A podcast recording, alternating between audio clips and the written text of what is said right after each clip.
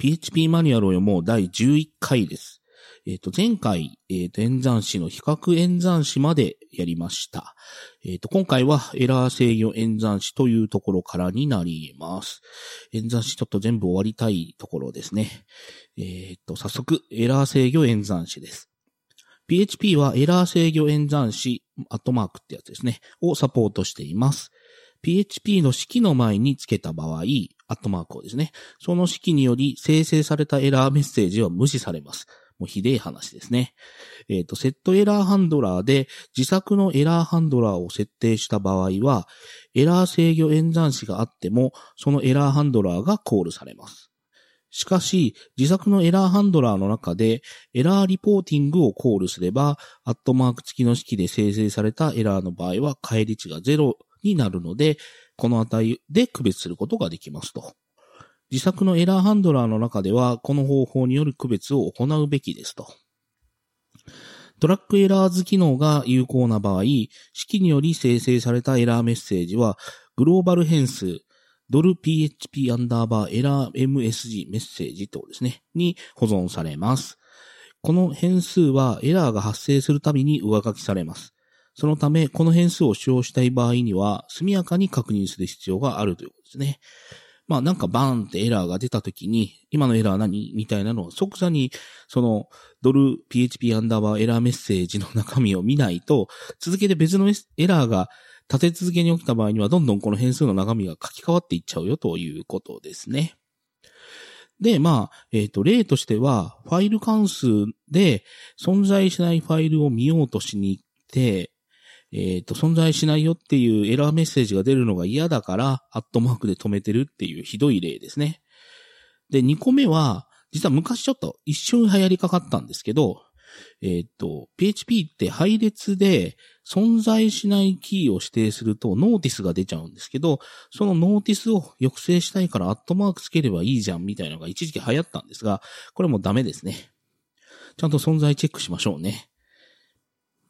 えっと、注意、アットマーク演算子は式でのみ動作します。基本的なルールは次のようになります。値を得ることができるものの場合、アットマーク演算子を前につけることが可能です。例えば、変数、関数、インクルードコール、定数の前にこの演算子をつけることが可能です。関数またはクラスの定義や、if や for each のような条件構造の前にこの演算子をつけることはできませんということで、えー、っと、まあ、そういう変数をこういうふうに使うとか、関数をこういうふうにコールするみたいなところの前には、まあ、つけることができるよっていうことですね。で、エラーリポーティングとエラー処理とログ出力関数も参照してくださいと。えっと、警告。現在、エラー制御式演算子プレフィックスのアットマークっていうのは、スクリプトの実行を終了するような致命的なエラーの出力さえ抑制し、抑圧します。ひどい話ですね。このため、ある関数のエラー出力を抑制するために、さっきの抑圧ってかったかな。のために、アットマークを使用した場合、その関数が利用できなかったり、ミスタイプがあった場合でも、原因を示すことなく、その場所でスクリプトは終了してしまいますっていうひでえ話ですね。えっと、正直ここで紹介はしましたけれども、使わないようにしましょう。えっと、こういうふうに、アットマークをつければなんかごまかすことができるよみたいなことなんですね、ぶっちゃけ。なので、なんかよっぽどどうしても、あ、でもまあ、追い詰められても使わないようにしましょうね。人って追い詰められるみたいなやつってどんどんハードルが下がっていくので、基本的にはこの演算子は使わないと。まああの、他人の書いたプログラムでこれがついてるところを見たら、ははーんみたいな感じで見ていただくみたいな感じでしょうか。まあ自分では使わないようにしましょうね。はい。次、実行演算子。ピーエイチピー は一種類の実行演算子、バッククォートをサポートしますと。シングルクォートでないことに注意してくださいっていうことですね。シングルクォートと逆側にちょんっていう方が向いてるってことですね。ピーエイチピー はバッククォートの中身をシェルコマンドとして実行しようとします。出力が返されます。すなわち、出力を単にダンプするのではなく、変数に代入することができますと。バッククォート演算子の使用は、シェルアンダーバーエグゼック関数と等価ですということですね。で、この例は、エルエスエーエル っていう、まあ、Unix 系の、あの、ファイルリストを出すための、えっと、コマンドですけど、それをシングルコートだったらただの文字列で、このアウトプットという変数には、えっと、エルエスエーエル っていう文字列が入るんですけど、これバッククォータなので、エルエスエーエル を実行した結果がアウトプットに入ります。ということですね。なのでエコーで出すと エルエスエーエル っていうのが表示されるんではなくって、この エルエスエーエル を実行した結果がここに表示されるということです。えっと、注意、バッククォート演算子は政府モードが有効な場合、もしくはシェルアンダーはエグゼックが無効な場合は無効となりますと。えっと、注意、他の言語とは異なり、ダブルククォートで囲まれた文字列の中でバッククォート演算子には何の効力もありませんということで、えっと、文字列中にバッククォートを書いたらそれはただの文字になるよと。だからダブルクォートの中でバッククォートを書いたらそれはバッククォートが実行された後文字列連結されるみたいなことは起こらないということです。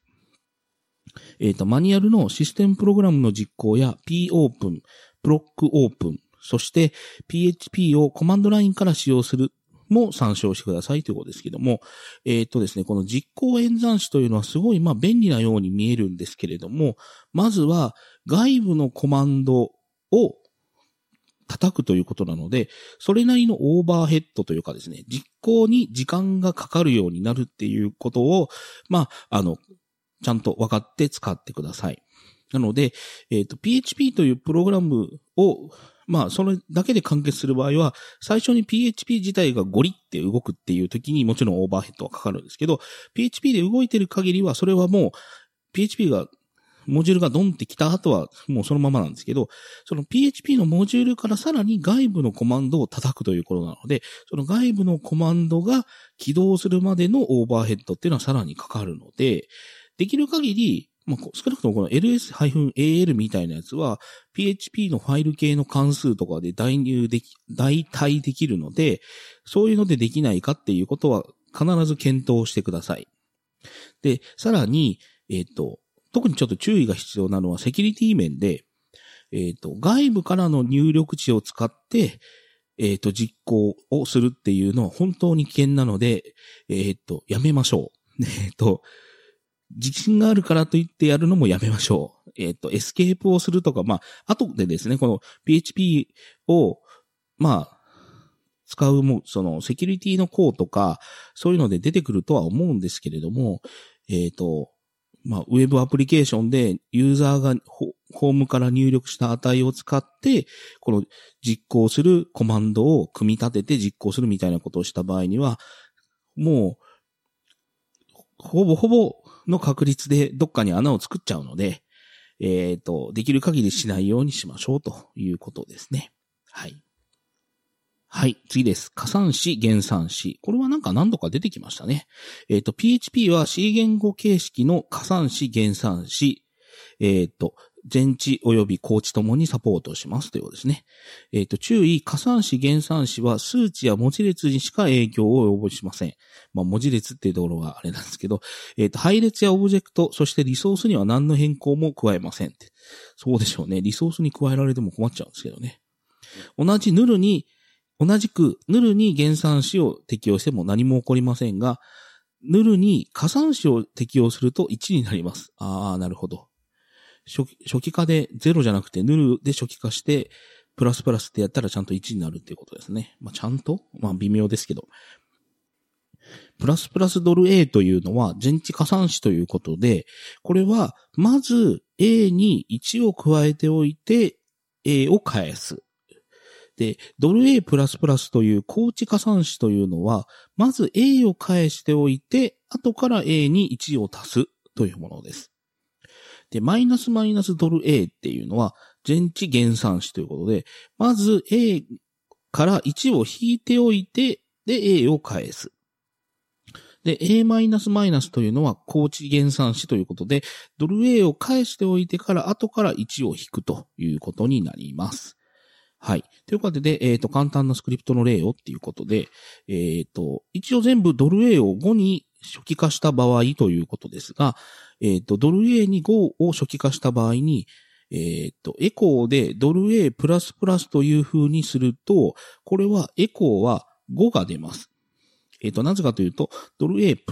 なので、A がごを返した後、A をろくにするので、エコーはごを評価するんですね。で、次のエコーはもちろん足した後なのでろくと出るということになります。で、全値加算の場合、これはプラスプラス A で先に足し算が走るので、いっこめのエコーからろくが出て、で、にこめはもちろん足し算のした後なのでろくになるということです。で、えっと、高知源さんの方は、えっと、まず、A をエコーで出しておいてから引くので、いっこめのエコーはごが出て、で、次のエコーはもう引かれた後なのでよんが出ると。で、最後のやつは、マイナスマイナスドル A なので、まず引いておいてなので、えっと、エコーでよんが出ておいて、で、もうふたつめのやつももちろん引いた後なのでよんが出るということになります。まあ、あの、やっぱりですね、こういうやつはエコーと組み合わせでどうやって出るかっていう、まあ実例ではあるんですが、もう素直にドル A イコールご、うにゃうにゃっとなんかした後に、えっと、ドル A プラスプラスってやった後にエコードル A って素直にしましょう。なんかあの、変なテクニックに走っても大したことないので、はい。ピーエイチピー は算術演算子で文字列変数を扱った場合、C ではなくパールの慣習に従います。例えば ピーエイチピー や Perl では A イコール、えっと、大文字 Z セミコロンドル A プラスプラスの結果としてドル A が Z の一つ次ってことで エーエー になるんですね。大文字 エーエー です。あの、Excel とか使われた方だと Excel で例えるなって話はあるんですが、Excel で、えっと、列とかを見たときに A、B、C ってこう増えていきますけど、あれが Z の後って エーエー なんですね。だから、えっと、これは Z の次の桁上がりが A に戻って、で、A の A、次は A の B、A の C みたいな感じで増えていくってことですね。えっと、C の場合は A イコール大文字 Z セミコロン A++ っていうのは、えっと、A は、えっと、各学校の始まる方になると。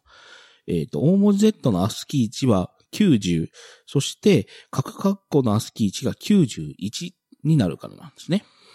はい。えっと、文字列変数はインクリメントされることは可能ですが、デクリメントは不可能ですと。えっと、まあ、プラスプラスってやると次に現れそうな文字になるみたいなのはそうなんですけど、マイナスマイナスで一つ前の文字になるみたいなのはないということですね。で、また、プレーンなアスキー文字と数値、あ、数字、えっと、小文字 A から Z、大文字 A から Z、そして エーゼロ から きゅう のみがサポートされることに注意しましょうと。その他、文字変数のインクリメント、デクリメントは何の効果もなく、元の文字列は変更されませんということで、えー、っとですね、今までちょっとわざとではないんですが、えっと、文字というものに対する説明をきちんとしてこなかったんですね。で、えっと、日本語というか、あの、漢字ひらがな等はまたさらにめんどくさいことになるんですけど、少なくとも、えっと、アルファベット A から Z、まあ、それも大文字小文字、えっと、数字のゼロからきゅうとか、キーボードで、えっと、このキートップにこう、刻印されるような大なり小なりとかハテナとかドルとか、えっと、ダブルコーテーションとかっていうのは、これにはですね、それぞれ内部的な、あの、コードが振られているんですね、数字が。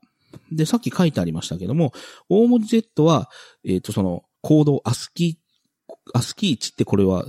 えっと、訳されてますけど、アスキーコードっていうのが普通なんですけど、アスキーコードがきゅうじゅうっていう数字が振られていて、えっと、各括弧にはアスキー値がきゅうじゅういちっていうのが振られていると。なので、小文字の A は何番、大文字の A は何番、みたいな感じで、その、それぞれ空白も含めですね、空白さんじゅうにとか、そういうのが振られています。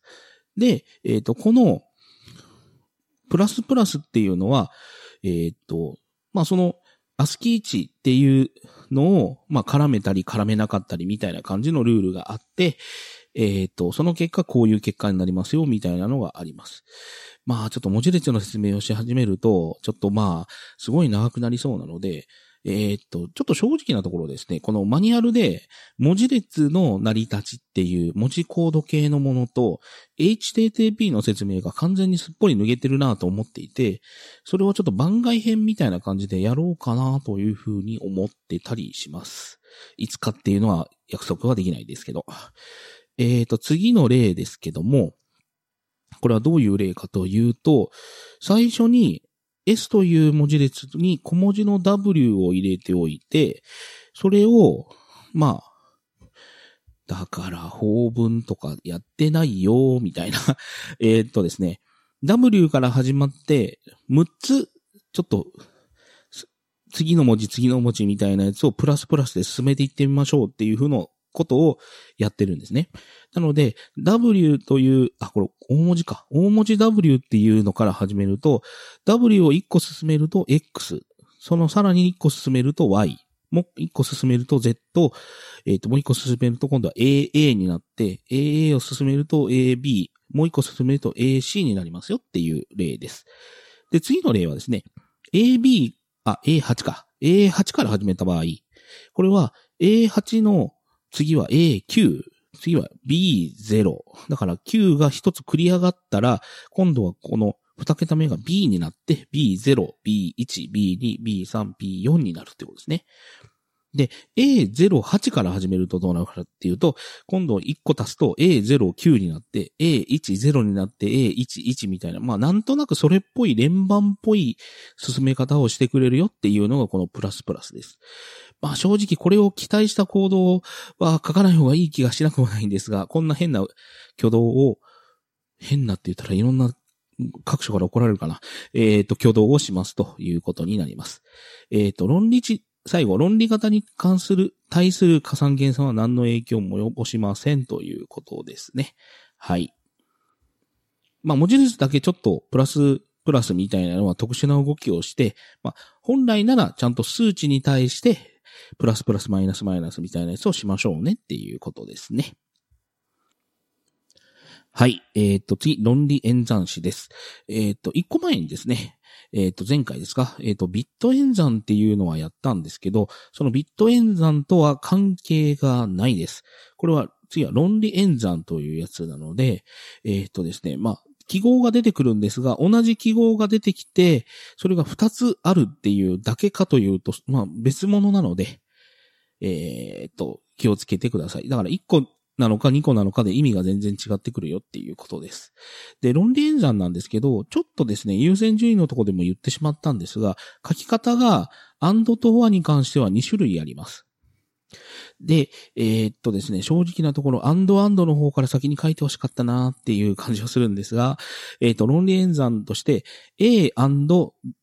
まあ、ドル A and ドル B っていうのがあって、これは A とドル A とドル B が両方とも true の場合は true になると。で、今度はドル A、ドル A or ドル B っていうやつなんですが、これはドル A かドル B の片方どちらかが true の場合には true になるというものになります。はい。で、ドル A、X or ドル B っていうやつなんですが、えっと、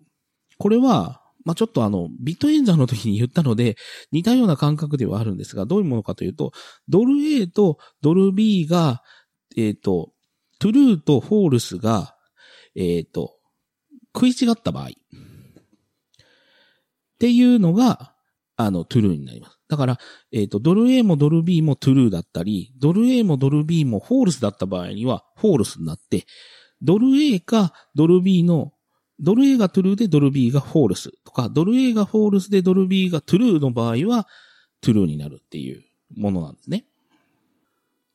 まあちょっと エックスオーアール は分かりづらいかもしれないですね。はい。で、次来て、あの、びっくりドル A って書くと、えっと、A が true でない場合は true ですけど、まあこれは true と false を逆転させるってやつですね。はい。ドル A が true の場合は false になりますし、ドル A が false の場合には true になるということです。で、えー、っと、and の書き方として、ドル A and and ドル B っていうのは、さっきのエーエヌディー というアルファベットで and って書いたのと、えっと、意味的には一緒です。優先順位が違うんですね。はい。で、ドルビー、パイプ、パイプ、縦棒、縦棒というやつなんですが、えっと、これが オア というやつです。なので、ドル A& and ドル B っていうのは A も B も true でなければ true にならない。で、ドル A、パイプ、パイプ、ドル B っていう、まあ、縦棒ふたつのやつに関しては、A か、A か B どっちかが true だったら true になります。で、エーエヌディー って書いた方の and および オーアール と書いた方の オア 演算子っていうものですね。これが、ああ、これ、これはそういう意味じゃないのか。and および オア という演算子がに種類あるのは、演算が行われる際の優先順位が異なっているためですということですね。えっと、演算子の優先順位を参照してくださいということなんですが、えっと、if 文で使う場合には、正直なところ、えっと、and and と、パイプパイプの方がいいと思います。えっと、ちょっとですね、エーエヌディー と オア っていうのは優先順位低すぎるので、えっと、まあ、罠になることがあると。で、もしくは エーエヌディー、オア を使うときには必ずカッコで囲って、あの優先順位のなんか違った評価をされないように防衛しとくということを必ずしましょうという感じですかね。はい。まあ、私個人の方はアンドアンド、あの、パイプパイプの方の記号の方を使っています。はい。で、論理演算子についての説明なんですけども、これがですね、あの、ちょっと変わったルールがあって、というか、えっと、知っておかないといけないルールがありまして、どういうことかというと、えっと、and と or っていうのが、これ、二項演算子と呼ばれる、えっと、ものが、になるんですけども、えっと、一つ目のもの、ドル A、さっきの表で言うとドル A とドル B があるんですが、このドル A とドル B が両方とも評価されるかっていうのは、そうじゃない場合があるということです。で、どういうことかというと、and というのは、どっちか両方ともが true でなければ成り立たないことが分かっているので、一つ目のドル A 側ですね。ドル A 側が、あの、フォールスだったらもう、あ、それでもう全体がフォールスだっていうのがもう明らかなので、一つ目の方がフォールスだった場合には、二つ目の方は評価はされないんですね。なので、これは何、この例は何が言いたいかというと、フォールス&&フーっていうのは、えっと、&&の前の方がフォールスでもう確定しちゃったので、フーっていう関数は実行されないっていう意味です。で、次の方は、えっと、true or false、あ、true ってやつなんですけど、えっと、これも、or は、片方が true だったら、評価が、全体の評価が true っていうのは確定なので、えっと、true、パイプ、パイプ、or、true ってやつですね。えっと、true、or、true ってやつで言うと、もう、true 側の方で、えっと、評価が確定するので、これも true という関数がコールされないです。で、C と D、の例は、これが and and じゃなくて and って書いて、パイプパイプじゃなくて or って書いたやつなので、これも同じです。なので、and は、えっと、最初の方、前の方が、もう false だったら後ろは評価されない。で、えっと、or は一つ目が true だったら後ろ側は評価されないということです。これはテクニックとしてですね、えっと、実行スピードが速いものを前に持ってきといた方が有利だっていうことですね。だから、明らかに、えっと、なんかただの比較演算と、すごい重たそうな関数を and とか or をする場合には、軽そうなものを前に前に持っていっていった方が有利だということになります。これはですね、言語によっては、この and or って書いたときに、両方とも評価されるっていう言語と、えっと、前の方から評価していって、えっと、論理式が、確定した後は、後ろ側は評価されないっていう言語は両方ともあります。でも最近の言語は正直言うとこの ピーエイチピー のこの評価の仕方と同じやり方になってるんじゃないかなというふうに思います。はい。で、次のやつですが、えっと、false or true。ちょっとこのパイプパイプをわざと or と読みますね。これは、えっと、or は、えっと、片方が true 丸、true だというのがわからないといけないので、最初の方が false だと、後ろ側も見て、あ、後ろ側が true だから true だねっていうことで、E は true になるということですね。で、えー、っとですね、次のやつ。これがですね、オアの、オーアール と書いたりとか、and って書いた時の、あの、罠なんですけど、この オア とか and がですね、代入のイコールより優先順位が低いんですね。なので、これって一見、一つ上に書いてある、えっと、ドル E イコール false or true って書いてあるのと、同じように見えるんですけど、このドル F イコール false or true っていうのは、これって優先順位的に言うと、false を F に入れといて、代入しといて、で、それと true を評価するっていうことになるんで、えっと、パイプパイプって書いたのと オーアール って書いたのってっていうのは優先順位が、の強さが違うんで評価順が変わってきちゃうっていうことになります。この次も一緒ですね。えっと、and は、えっと、両方ともが true でないと true かどうか確定できないので、いっこめに true が出てきた場合にはにこめもちゃんと評価しといて、で、ドル G に入れるので、これは後ろがフォールスだったためにこれをフォールスだと評価されて G にはフォールスが入るんですけれども、えっと、ドル H 側の方の例で言うと、これは優先順位の関係でドル H に true を代入しといて、それとフォールスを and するという形になるので、えっと、優先順位が変わってくるよということです。なのでこれって、さっきも言いましたけど、エーエヌディー とか オア っていうアルファベット側で記述する、えっと、論理演算子を使いたい場合には必ずカッコで優先順位を確定させておくという、どうして使うならばってことですね。で、それはめんどくさいんで、私は、えっと、使わないということです。はい。ということでした。なんか言い訳っぽかったですね、今回。はい。えっと、文字列演算子というやつです。まあ、これも散々パラ出てきているので、えっと、復習っぽくなりますけれども、文字列演算子はに種類あります。最初のは、結合演算子、ピリオド、あ、ドットってやつですね。で、右引数と左引数を結合したものを返します。にばんめは、結合代入演算子。まあ、これ実際にはピリオドしかないって言ってるのに等しいですけど、この演算子は、右側の引数に左側の引数を追加しますということですね。詳細は代入演算子を参照してくださいということですね。えっと、例で言うと、ドル A イコールハロー。えっと、ドル A にハローを入れておいて、ドル B イコールドル A ドットハローっていう風にすると、えっと、ハローという文字列とワールドという文字列を連結させるので、ドル B になる。ドル B にはハローワールドが入るということですね。で、その次のやつは、ドル A にハローを入れておいて、ドル A、ドル A ドットイコールワールドっていうのになるので、えっと、A 自身に、後ろにワールドを連結させるということなので、これもハローワールドになると。まあ、あの、えっとですね、最後のやつは、ドル A イコールドル A ドットワールドっていうのと同じっていう、まあ、何度も説明してきてるやつですね。はい。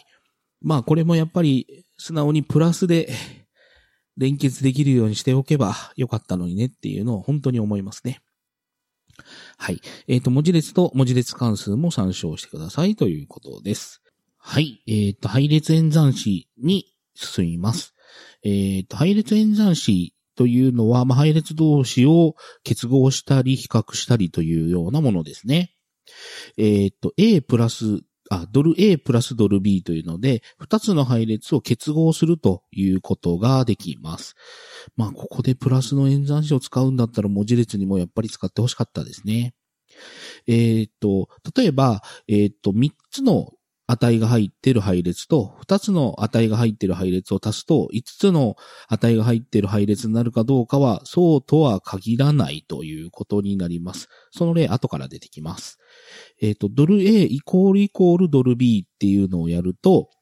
二つの配列のキー及び値のペアが等しい場合には true になります。で、えっと、すでに比較演算子のところで説明しましたけれども、えっと、等しいかどうかっていうのは、緩い比較と厳密な比較があって、こっちにもありますね。えっと、ドル A イコールイコールイコールドル B っていうのがあって、これはふたつの配列のキーと値のペアが等しいっていうのは緩い方と一緒なんですけど、並び順まで一緒で、かつデータ型も一緒じゃないと true にならないというのが厳密な方です。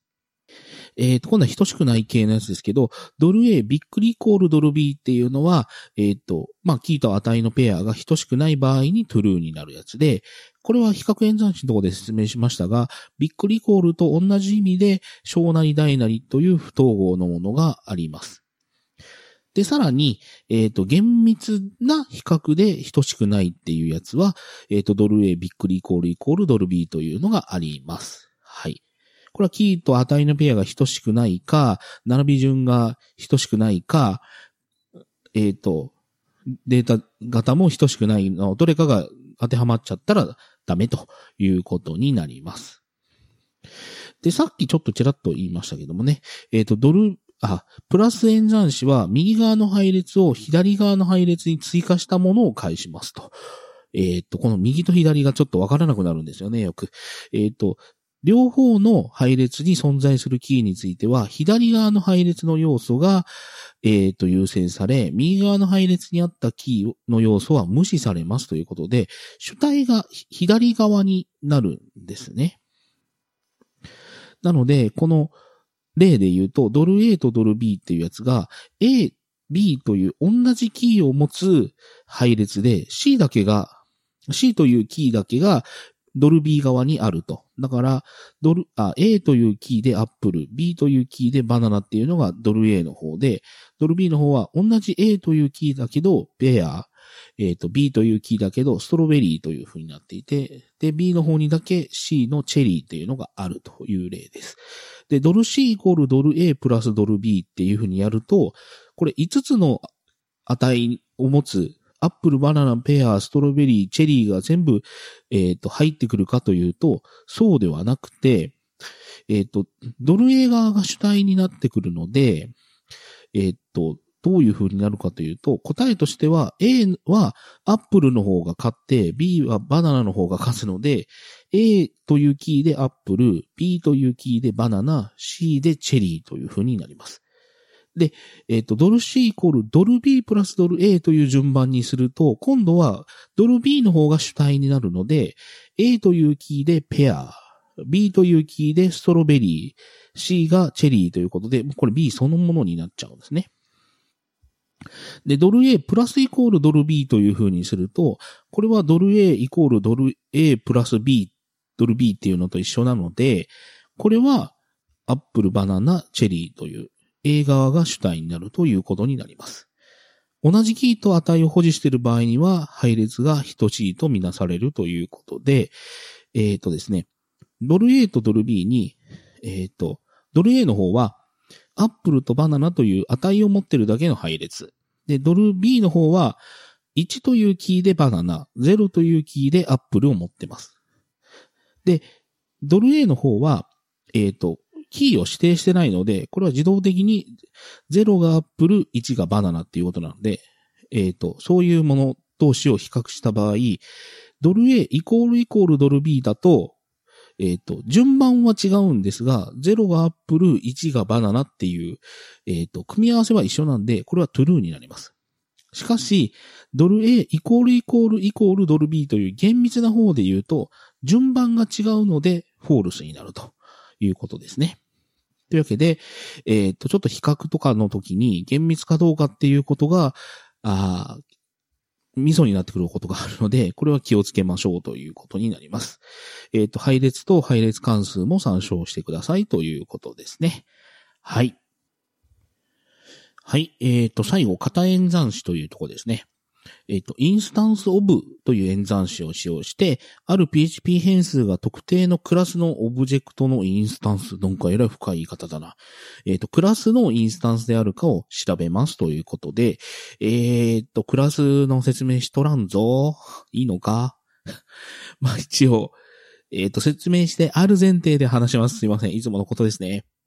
クラスでのインスタンスオブの使用法。クラス、というクラス定義で MyClass という名前のクラスを定義します。で、さらに NotMyClass という名前でクラスも定義しますということで、えっと、ドル A という変数に対して、えっと、MyClass というののインスタンスを代入します。で、このドル A っていうのは、えっと、インスタンスオブ MyClass っていう風にすると、MyClass から入したものだから、ドル A はインスタンスオブマイクラスってやると true になって、ドル A インスタンスオブ NotMyClass ってやると NotMyClass とは何の関係もないインスタンスなので、これはフォールスになるということで、上の例の出力が以下の方になるということで true とフォールスですね。で、インスタンスオブは、ある変数が特定の親クラスを継承したクラスのインスタンスであるかどうかを調べることができます。もう意図的に呼び飛ばします。えっと、継承したクラスでのインスタンスオブの使用法ということで、えっと、ペアレントクラスというのをクラス定義します。で、今度は、ペアレントクラスを継承したマイクラスを定義します。で、マイクラスを入することによって、ドル A 変数にマイクラスのインスタンスを入れておいて、えっと、ドル A インスタンスオブマイクラスというふうに、えっと、演算子をかけていくと、えっと、マイクラスから入したものだから、これは true っていうふうになって、これはさっきと同じなんですけど、ペアレントクラスと、とどうかっていう、ドル A インスタンスオブペアレントクラスでやったときには、これも、true になるんですね。これは、インスタンスオブっていうのは、そのクラスかどうかではなくって、そのクラス及び、そのクラスの継承されたクラスなのかっていうふうに見るわけです。えっと、あるオブジェクトが特定のクラスのインスタンスでないことを調べるには、論理否定演算子というのを使いましょうということで、えっと、次の例は、あ、インスタンスオブで見てるんだけど、びっくりをつけていると。だから、マイクラスを定義しておいて、同じようにマイクラスを入することによって、ドル A にマイクラスのインスタンスを入れておいて、で、ドル A がスタンダードクラスのインスタンスなのかっていうことで、ドル A インスタンスオブスタンダードクラスとやっといて、それ全体をびっくりで否定しておくと、これは true になると。スタンダードクラスとは関係ないから、ドル A インスタンスオブスタンダードクラス自体はフォールスですけど、フォールスの否定だから true になるってことですね。で、これはびっくりをここにつけてるのは、インスタンスオブとびっくりが、インスタンスオブの方が優先順位低いので、これカッコつけとかないと、ドル A の否定が、っていう風に先に否定がかかっちゃうってことですね。はい。最後に、インスタンスオブは、ある変数が特定のインターフェースを実装したクラスのインスタンスであるかどうかも調べますということで、今度はインターフェースですね。もうインターフェースも説明しませんよ。で、MyInterface というインターフェースを定義しておいて、今度は、えっと、MyInterface をインプリメントしたMyClassを定義しているということです。で、同じようにMyClassを入しておいて、ドル A にMyClassのインスタンスを入れた状態で、ドル A インスタンスオブMyClass、もうこれ、もう、すごいですね。これは true になるわけです。で、ドル A インスタンスオブ MyInterface っていう風にやった場合、インスタンスオブ、まあ、っていうのは、これも true になりますということです。だから、えっと、クラスだけではなくって、そのインターフェースを、を実装しているかっていうのもインスタンスオブで見ることができますということですね。で、通常、インスタンスオブでは、リテラルのクラス名を使用しますが、別のオブジェクトや文字列変数を使用することもできますということで、えっと、変数を用いたインスタンスオブの使用例ということで、さっきのやつの、さっきと同じですね。MyInterfaceというインターフェースを作っておいて、MyInterfaceをインプリメントしたMyClassを定義しておきます。で、ドル A とドル B にはMyClassを、えっと、インスタンス化しておいて、で、C には MyClass という文字列。D には NotMyClass という文字列を入れておきます。で、ドル A インスタンスオブドル B ってやると、ドル B 自体は MyClass のインスタンスなんですけど、このインスタンスと同じなのかっていう見方ができて、これは true になると。で、ドル A インスタンスオブドル C ってやると、MyClass っていうのは文字列なんだけど、これでも OK だと。で、ドル A インスタンスオブドル D っていうのは NotMyClass っていう文字列なんだけれども、これもちゃんと比較ができ、まあインスタンスオブっていうのが発動して、えっと、ま、NotMyClass っていうクラスとは関係ないのでフォールスになるということですね。で、インスタンスオブはもし確かめる変数がオブジェクトでなくてもエラーになりません。えー、単にフォールスを返すだけです。ただし定数を調べることはできませんということで、えっと、インスタンスオブでの他の変数の調べ方っていうことで、ドル A にいちを入れておいて、ドル B にはヌルを入れておいて、ドル C にはイメージクリエイトっていうことで、これはリソースが入ってんのか。で、ドル A インスタンスオブスタンダードクラスっていうのは、これはフォールスになると。スタンダードクラスじゃないですもんね。これドル A っていちが入ってるだけの変数なので。で、ドル B は not が入っていて、これもスタンダードクラスではないから、フォールスになるだけと。で、ドル C はこれリソースなんですけど、リソースに対してスタンダードクラスかどうかって調べてもフォールスになるだけなんですけれども、えっと、フォールスのインスタンスオブスタンダードクラスってやると、これだけはエラーになるのかな?はい。そうですね。インスタンスオブエクス、エクスペクトアンオブジェクトインターフェース、コンスタントギブンって書いてることですね。で、注意すべき落とし穴があります。ピーエイチピーごてんいちてんゼロ より前のバージョンでは、インスタンスオブはクラス名が存在しない場合に、アンダーバーアンダーバーオートロードを、えーと、コールしていました。さらに、クラスが読み込めなかった場合に致命的なエラーが発生していましたと。この場合の、あ、この問題の解決策としては、動的なクラス参照を使用するか、クラス名を含む文字列変数を使用しますということですね。えっと、ピーエイチピーごてんゼロ におけるクラス名検索時の致命的エラーの回避策ということで、えっと、これを、えっと、ドル A インスタンスオブ、えっと、NotMyClass っていうことで、えっと、NotMyClass の、まあ、あの、クラス名自体を書いちゃうとオートロードが走っちゃうんだけれども、ドル D に一旦 NotMyClass っていう文字列を入れといて、これを比較すると大丈夫だということですね。はい。で、インスタンスオブは ピーエイチピーご から使用可能になりました。まあ、ピーエイチピーよん にはなかったとですね。それ以前には アイエス-エー っていうのが使用されていましたが、現在は アイエス-エー は推奨されておらず、インスタンスオブの使用が推奨されています。えっと、ピーエイチピーごてんさんてんゼロ 以降は アイエス-エー は非推奨ではなくなったことに注意しましょう。どっちなんだよ、推奨か非推奨なのか。えっと、get クラス及び アイエス-エー も参照してくださいということで、えっと、なんかちょっと最後、型演算子はクラスをやってなかったので駆け足になっちゃいましたけれども、一応、これで演算子がすべて終わりました。やりましたね。えっと、言語リファレンスがとうとう制御構造に入っていくことになります。えっと、もうすでにですね、例で散々 if とか、for each とか説明しちゃってますけれども、ようやく、なんか、文法を説明してますよ、みたいな感じのとこに行けることになります。えっと、次回からはそれになるっていうことですね。やっとですね。はい。というわけで、ピーエイチピー マニュアルを読もうだいじゅういっかいはこれで終わりたいと思います。ここまで聞いていただきありがとうございました。